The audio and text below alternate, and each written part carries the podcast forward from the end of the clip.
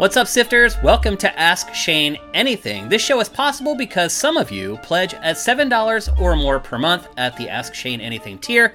Those people get to ask questions for the show. Everybody gets to watch the archive if you'd like to participate. And you can't right now? Bump up that pledge to $7 and let's get it going. Our first question today comes from Keith McWomble. Does Kick have a serious chance of being a successful competitor to Twitch?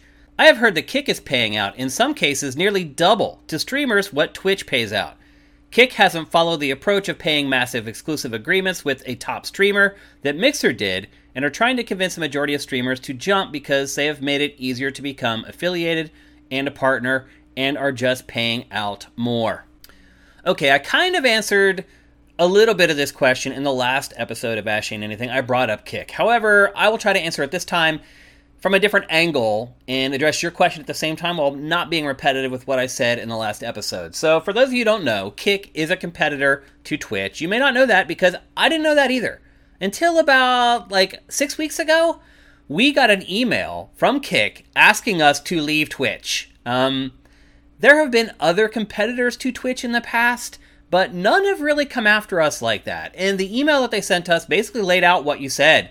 Um, they pay basically double what you get paid at Twitch. Now, there's a problem. And the problem is how Twitch has people locked into its ecosystem, and they've got us, I'll be honest with you. So we are an affiliate, we are not a partner. We're not big enough, I guess. I think really the problem is we don't stream enough. I think our average view counts are more than enough but we just don't stream enough. So we are only an affiliate. We are not a partner. However, as an affiliate, it does give us the ability to have subscriptions through Twitch Prime.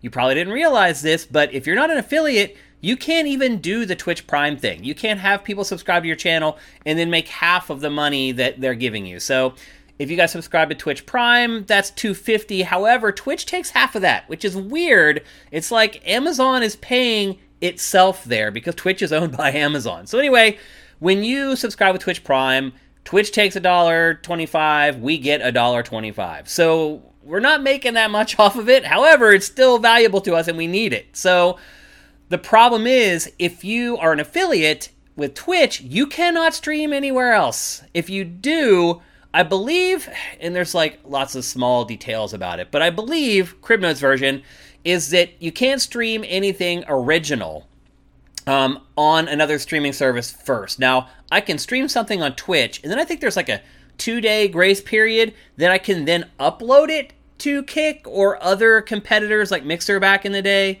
Um, and if you get caught streaming on other platforms, you lose your affiliate status and you lose your ability to make money off of Twitch Prime. So, you know, we have wanted to stream on YouTube at the same time as Twitch, but if we do that, we would lose our affiliate status with Twitch.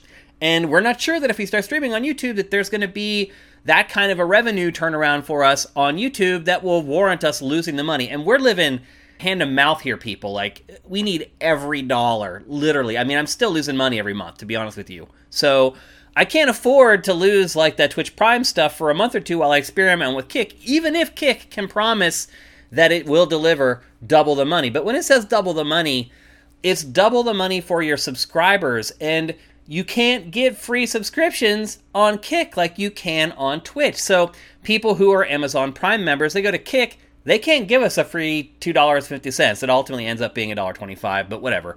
They can't give us that free money. Um, so people have to pay with real money. Now, we do have a lot of people who pay with real money as well on Twitch. So you have both options on Twitch. You only have one option on Kick. And the uncertainty. So you look at Mixer. Mixer was owned by Microsoft, Xbox, whichever.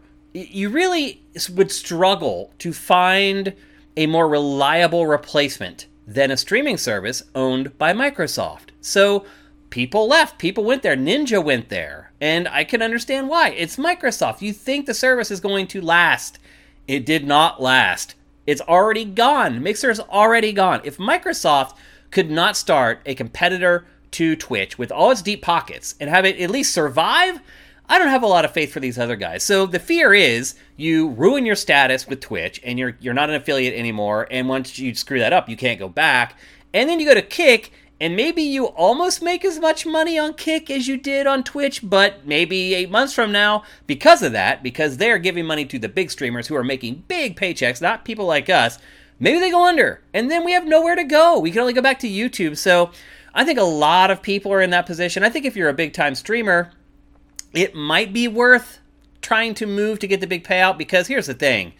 For them, like if they left and went to Kick and Kick didn't work out and they went back to Twitch, like, hey, will you let us back in?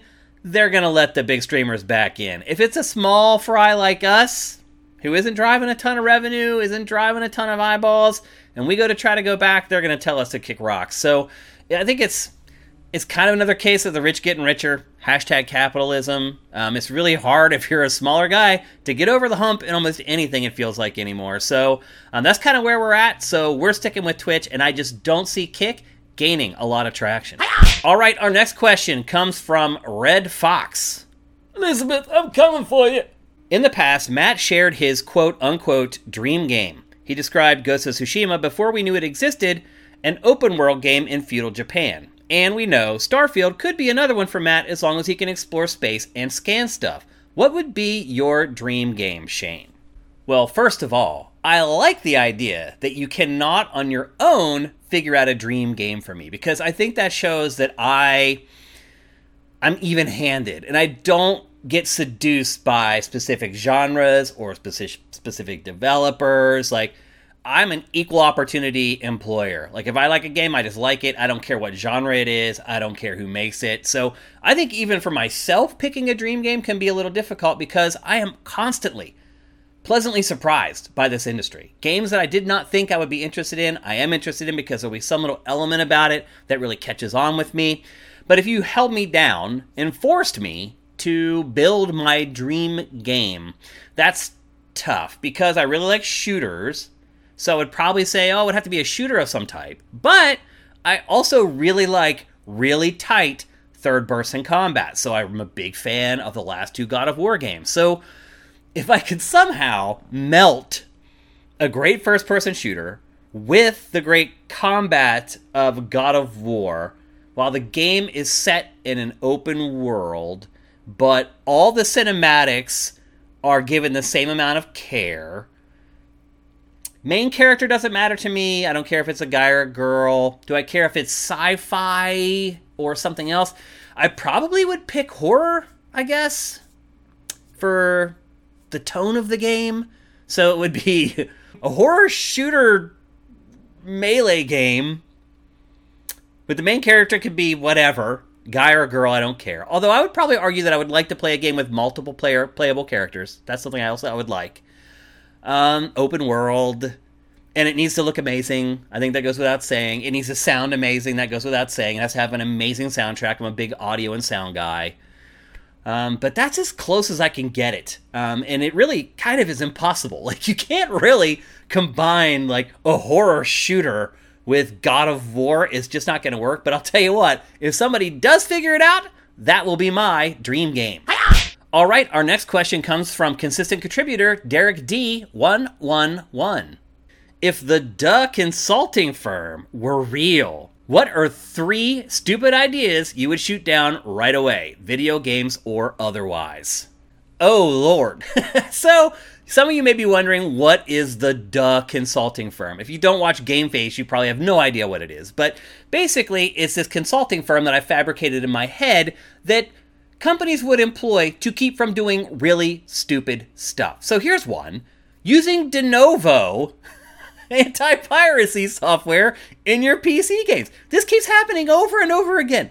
Publishers have terrible experiences with Denuvo and they just jump right back in and use it again. And then they have a problem and then they take it out and it's just it's so much of a hassle. I don't know why they do it. So that's one of my big complaints. Another thing that generally is a really bad idea in video games, if you want to make video games that sell, is the escort mission or stealth. Either one of those things are not really big sellers anymore. Now, it can be argued that Resident Evil 4 blows the whole all escort missions suck thing out of the water. I can get on board with that. I agree with that. So it can be done, but generally, most developers are not good at it. And that game was built from the ground up to be cooperative. So I give it kind of an exception, Um, but I do think that it's generally a bad idea to create entire stealth games in 2023. I think it's a really bad idea to create games that have a lot of escort missions in 2023. I don't know why games can't get it right with the power that we have with these consoles now, but it's just the facts. Now for something outside of games that the Duh Consulting Agency could help people with. And this spans all industries, all walks of life, all people. Never, ever, ever start charging people for something that they once got for free. Duh. If you want to piss people off, start charging them for stuff that they didn't have to pay for before. Um, that has happened in games like we used to get free DLC, and now they're starting to charge for it. Although you go back to PC gaming with the expansion pack, and those sold in the past. But console DLC, at first, when they wanted to get us used to the idea, almost all that stuff was free. Now not all, some of it's still free, but the vast majority of majority of it is not. So that's one thing I would say that the Duh Consulting Agency can help everyone with is once you've established a precedent, a way of doing things, do not try to take that away and then charge people for it. That is called bait and switch, and there is nothing in the world that'll make people more angry. Our final question for today's episode comes from Mermelson. Hey Shane, how do you combat burnout or work exhaustion? Does the pressure for releasing content come mainly from you internally or externally from viewers? What is your internal process of deciding if an idea is worth pursuing? Thank you. Thank you, Mermelson, for contributing at the Ask Shane tier or higher. I appreciate every single one of you guys who are doing that, so thank you. Um, let's see. I think this is a question about work ethic when it comes down to it. And I'll be honest with you, I don't think that work ethic is something that you can manufacture or change. I have been a hard worker, a workaholic, a, an above and beyond guy, a go getter since I was like 14. Ever since my first job. It's I've just always been that way. And I think a large part of it is just my parents. You know, both my parents worked. My mom was a single mom, watching her bust her butt trying to support kids without another income. Uh, my father was just a hard worker and kind of a hard ass. Like, he instilled um, great work habits in me at a very young age. Um, I had to work at a very young age. My dad, when I was like seven or eight, had me out like cutting banks with a weed whacker and like, and uh, splitting logs. Like, we were poor, so we had no heat unless we had wood for our wood stove. So at like eight years old, my dad had me out in the woods with a chainsaw, cutting down trees, cutting up logs, and then splitting the logs with an awl. So um, I have been a hard worker my whole life. It's just been burned into me. Um, I have come across people who have terrible work ethic, and I'm not going to try to guess why they have bad work ethic. Uh, it's not my business, honestly. But I'll say this: it's impossible to make them change. I've, as a manager, I've never managed to find to take an employee who had a bad work ethic and get them to be like everybody else on staff. Like they can fake it for a while but inevitably, they will eventually do something that exposes their lack of work ethic. They won't go the extra step.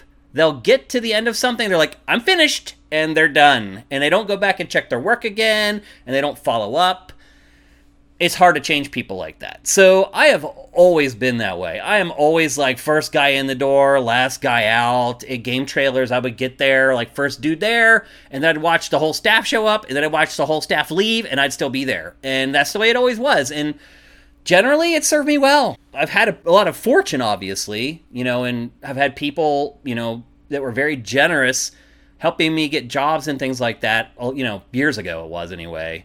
Um, and then I try to return the favor by getting people jobs once I was once I was able to as a manager. But generally, I I just think it's just in me. I think my parents put it in me, and maybe it is genetic because my grandfather was a hard worker too, and he fought in World War II, and my other grandfather was a hard worker. He was an an executive at this company called PPG that makes um glass for automobiles, and they make paint. He was like a VP there, so and he started as a glass worker. So I have it's just in me to work hard. Now, day to day, what motivates me more, you guys or my work ethic? Well, I mean, I don't want you to think I don't think about you guys at all, because I do. I mean, I think about you guys all the time. Like, it's kind of scary, honestly, how much I try to figure you guys out to make you happy, because, you know, all I really can go on is our Patreon. And literally, since the day our Patreon launched, it has just been a sw- slow dwindling. It's just been this, like, cut on our arm that has just slowly been bleeding out. And then when COVID hit, the cut was like gouged open and it's turned into like a steady stream.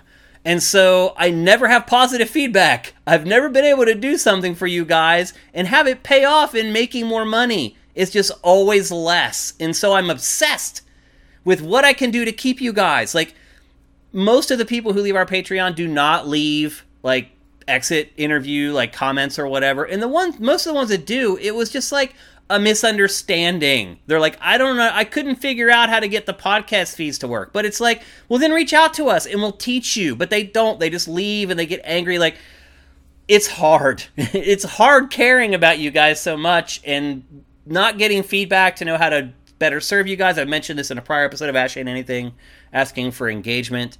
Um, but I do think about you guys all the time, and like if I didn't have this crazy work ethic, you absolutely would get my butt up early to do the work because I'm scared.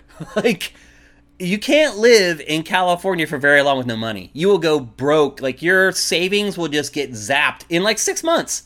Like it's like over. You could have saved money for like 10 or 15 years. And if you don't have a job and money coming in while you're living in California and you're just all putting it out, it's gone in like half a year. So that fear gets my butt out of bed every day and it keeps me planted in this chair late at night almost every night. Um, so I guess if I had to say, it's probably 60 40, my own work ethic, and then 40% the fear of losing you guys or the fear of not being able to please you guys or keep you happy or make you guys feel like you're getting your your money's worth from our Patreon. That's probably the other 40%. All right, that's it for this episode of Ask Shane Anything. I really love doing this show because it just makes me think in different ways um, than what I do on GameFace and all the other content that we do. Um, and I love that it's an open format and you can ask me literally about anything. Um, I feel like these episodes are always different. You never know what's going to be in one. Um, so thank you guys. That's all because of the people who are pledging at seven dollars or more per month, asking us, asking me great questions all the time. So um, we are going to be asking for new questions pretty soon. Again, I would really like to do this once a week, but we have to have the questions for it. So again, um, when you see the call for questions next time, please put questions out there. You can ask me about anything. I, I know sometimes you may sit there and rack your brain. You're like, oh, Pachter answered that, or Shannon. Then ask me about something unrelated to games. I'm here. I've lived a crazy life, and you guys have not even scratched the surface of my stories, but I'm not going to offer the stuff out there you guys have to ask the right questions. So, anyway, thanks again for all your support. We'll see you next time.